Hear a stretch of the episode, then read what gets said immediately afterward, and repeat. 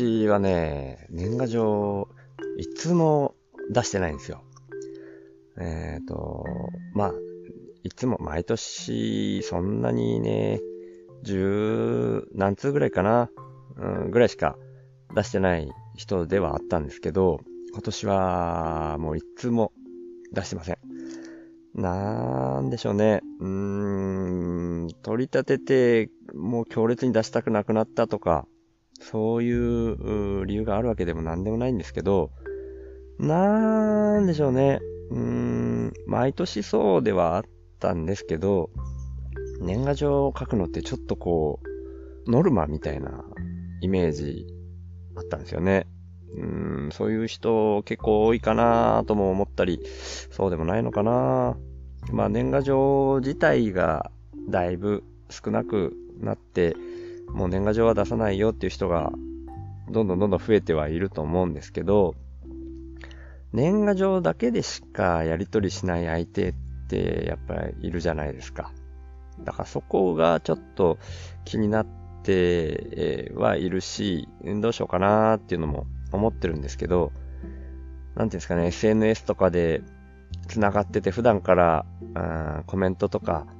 うん、メッセージでやり取りしたりししてる相手だったらもう出さなくなってもそんなに問題ないのかなっていう気はしないでもないですけど、うーん、年賀状に全くなくなるとそれはそれで寂しい気もするし、うんって言いながら今年は出せなかったんですけど、なんだろうな今年に関しては、うん、その、義務感みたいなのの方に引っ張られるのが嫌だったのかなで、この、ポッドキャストを始めた、あ、きっかけがその辺の、うん、年末の12月の20日とか過ぎたあたりだったからもうこっちの方に夢中になっちゃってたっていうのが本当はメインの理由なんですけどね。だから、このポッドキャスト初めて、えー、アップしたのも大晦日。で、その翌日の元日もアップするみたいな。年末年始の 雰囲気とはもう全く違う。まあ、ポッドキャストの中でその雰囲気出せばよかったのかもしれないですけど、もう、それはどっちかっていうとそっちのけでしたね。自分の生活にそういう年末年始の空気が全くなかったかっていうと別にそんなことはないんですけどね。うん、年越しそばも食べたし、あの、ちゃんと元日には餅も食ったし、雑煮も食べたしってやってはいたんですけど、うん。年賀状は今年はね、ダメでしたね。で、ちょっと、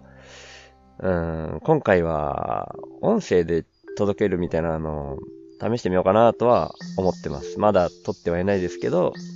まあそんなに人数も多くないんで、音声でその人に対するメッセージを取って、で、送れる人には送ると。ちょっと送り先がもう本当にハガキでしか住所しか届ける手段がないっていう人にはちょっとどうしようかなっていうのは迷ってはいますけど、試しにそういう風にやってみようかななんて今んとこ思ってます。えー、明けましておめでとうございます。シュウです。えー、今更、明けましておめでとうございますって、今更ってことはないか。世間的にはまだ全然正月でもありなのかな。今は1月5日の1時55分、もうちょっとで2時っていうようなタイミングでまた山の中で録音してます。えっ、ー、と、前回が、うんと、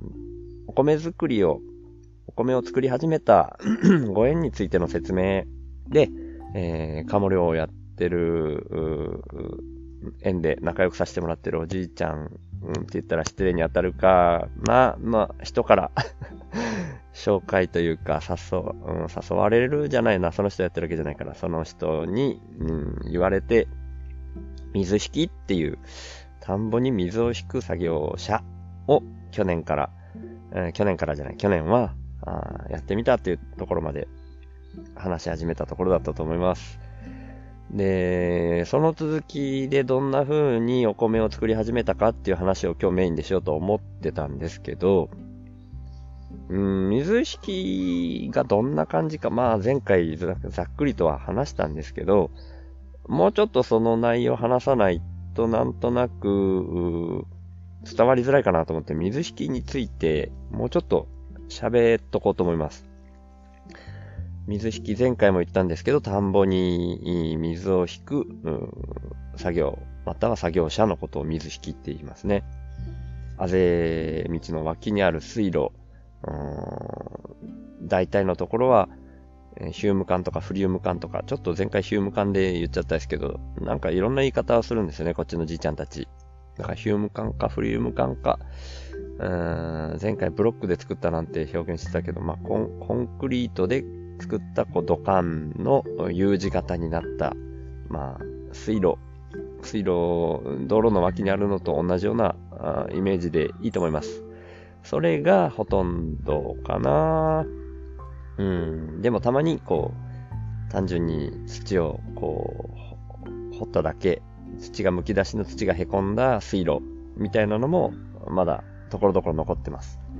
そんなあところで、えー、石板っていう木の板を、木の板でその水路に流れてきた水をせき止めて、そこからその脇の田んぼに入れるっていうような作業をするのが水引きですよね。で、その水引きを田んぼの時期、3月、ここら辺では3月11日ぐらいから7月20日までかな。そんな風になんか決まってます。お米としては、普通作じゃなくて早期米ですよね。宮崎はあの、台風が多いから、あの、普通作じゃなくて、早期米の方に力を入れてるところが多いと思います。僕が住んでる小田地区なんかはもう完全に早期米で統一してますね。前回言ったみたいに小田池っていう池から水を引くっていうところで、みんなで足並みを揃えるしかないんですね。で、その池から水を引く、うん、水を流してるから、その池の容量分しか流せないわけですよ。わかりますかねまあ、その、要は単純にそこの池の水がなくなってしまったらもう引く水がなくなってしまうと。そういう状況ですね。だから、毎朝、えっ、ー、と、うん、水を引く作業者、水引きが何人かこういて、その小体池からこう引くルートっていうのもいくつか分かれてるんですよ。田んぼがいっぱいある、その小体池を囲むようにしていっぱい田んぼがあるような場所なんで。で、その担当が、えー、本来だったら2人でいいのかな。でも僕はまだ作業慣れてないので、本来、水引きがするエリアの半分にしといた方がいいだろうっていう配慮をいただいて、で、えー、そこを2つに分けたので、えー、本来2つに分かれているところを、えー、僕が行うべきところは、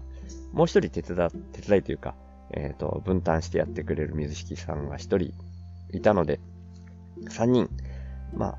あ、朝、その小体家のメインの水門のところに集まって、じゃあ今日はどのぐらい水を流しましょうかっていうところから始めるんですよね。流しすぎて、まあどんどん流すのが一番もちろん田んぼには水が溜まるんですけど、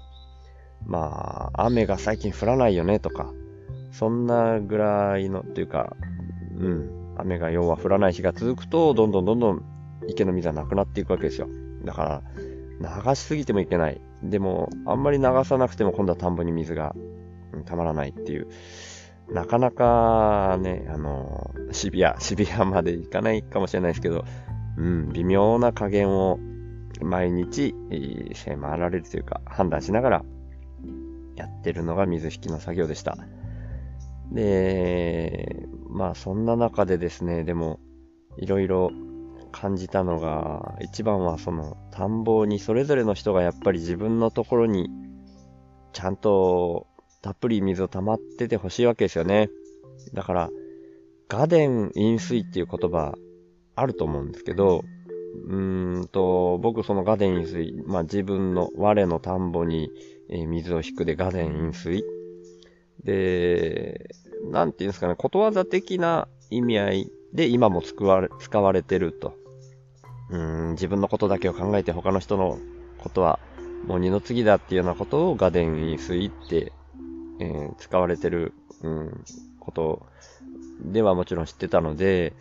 そういう意味合いでだけ理解してたんですけど、もう、水引きをやってると、もう、もろ、もろにその言葉の意味通りのことが起こるんですね。で、通常はそんなに、まあ僕の地区なんかはその仲がいい穏やかな人が多いのでそこまでじゃないんですけど、古体家に接する田んぼを持ってる人たちっていうと、その古田地区の人だけじゃなくて隣の地区とか、さらにもうちょっと隣の地区とかい,、まあ、いろんな人たちが田んぼ持ってるわけですよ。で、まあ、本当にちょっとちょっと離れた地区の人なんですけど、ぶっちゃけその田んぼの水の、をうちに引けてちょっと気の短い人とか昔こう荒っぽかった人っていうのもちらほらいて、だからもう極端な話、一回僕が目撃したのが、取っ組み合いの喧嘩してましたね マジかと思って僕が止めに入ってっていうようなこともあったんですけど、本当そんなこともありました。それぐらい、えー、田んぼの水っていうのは、お米を作るうん農家、米農家にとっては大事な、大事なものなんですね。なま、だだからといって、こう、自分のところだけに水引けばっていうのはもちろん、うん、いいことじゃないんですけど、未だに人の中にはそういう部分が全然残ってて、それがもうなくなりましたみたいなことでは全然ないなっていうのを本当に感じてます。自分の中にももちろんお米作りに限らずですけど、振り返ってみると、本当に自分のことだけ考えて自分の以外の人のと、え、行くはずの水をせき止めてるようなことが、後から振り返ると、そういうことだよなって思うことはいっぱいあるわけですよ。うん。だから、それ一つとっても、そういうことにすごい気をつけないとなーって僕なんかは思ったんですけどね。うん。だからこそ、世の中全体の流れを常に俯瞰して見ていたくて、僕はこのポッドキャストもタイトルに話すラジオってつけたんですね。手放すの意味の話すなんですよ。まあ、こうやって話をするのを話すとちょっとかかってたりするんですけど手放すラジオっていうよりなんか話すラジオっていう方がなんかちょっとしっくりきたんで、そういう風にしたんですけど。だから、うーん、2回目の配信の時かな。うん。ボーダレスの田口さんと同じく地球のことを考えて、ハチドリ電力も、うん、僕のやってる活動も同じような意識だっていうのは、そういう意味で言ってたんですよね。うん。だから、お金自体がどうこう悪いとかいう話じゃないんですけど、どこまで手放せるかなっていうのをまずは自分の中で、えー、実験的にやってみるっていう意味もあるし、うん、本当にこの欲を手放してみるっていう意識その方が、本当はマクロの視点で見たときに、僕がどっちを望んでるかって自分で思うと、うーん、そんなガデン飲水みたいな自分のところにだけ水を引いて気持ちいいなんて全く思えないんですね。だから、自分だけが手放せばいいとはもちろん思ってないんですけど、まあどこまでやれるのかなって。で、よく僕が SNS とかで書いたりすることがあるんですけど、イメージとしては、まあ、どんな状況でも生きている人っていうのはみんな幸せを感じる意味では、意味ではっていうのはちょっと変なんですけどね、ちょっとここの表現うまくずっとできなくて。でも、うん、一緒。どんな状況の人でも一緒じゃないかな。お金を稼ごう稼ごうってするけれども、お金をたくさん持った人とそうでない人が日々暮らしていく中で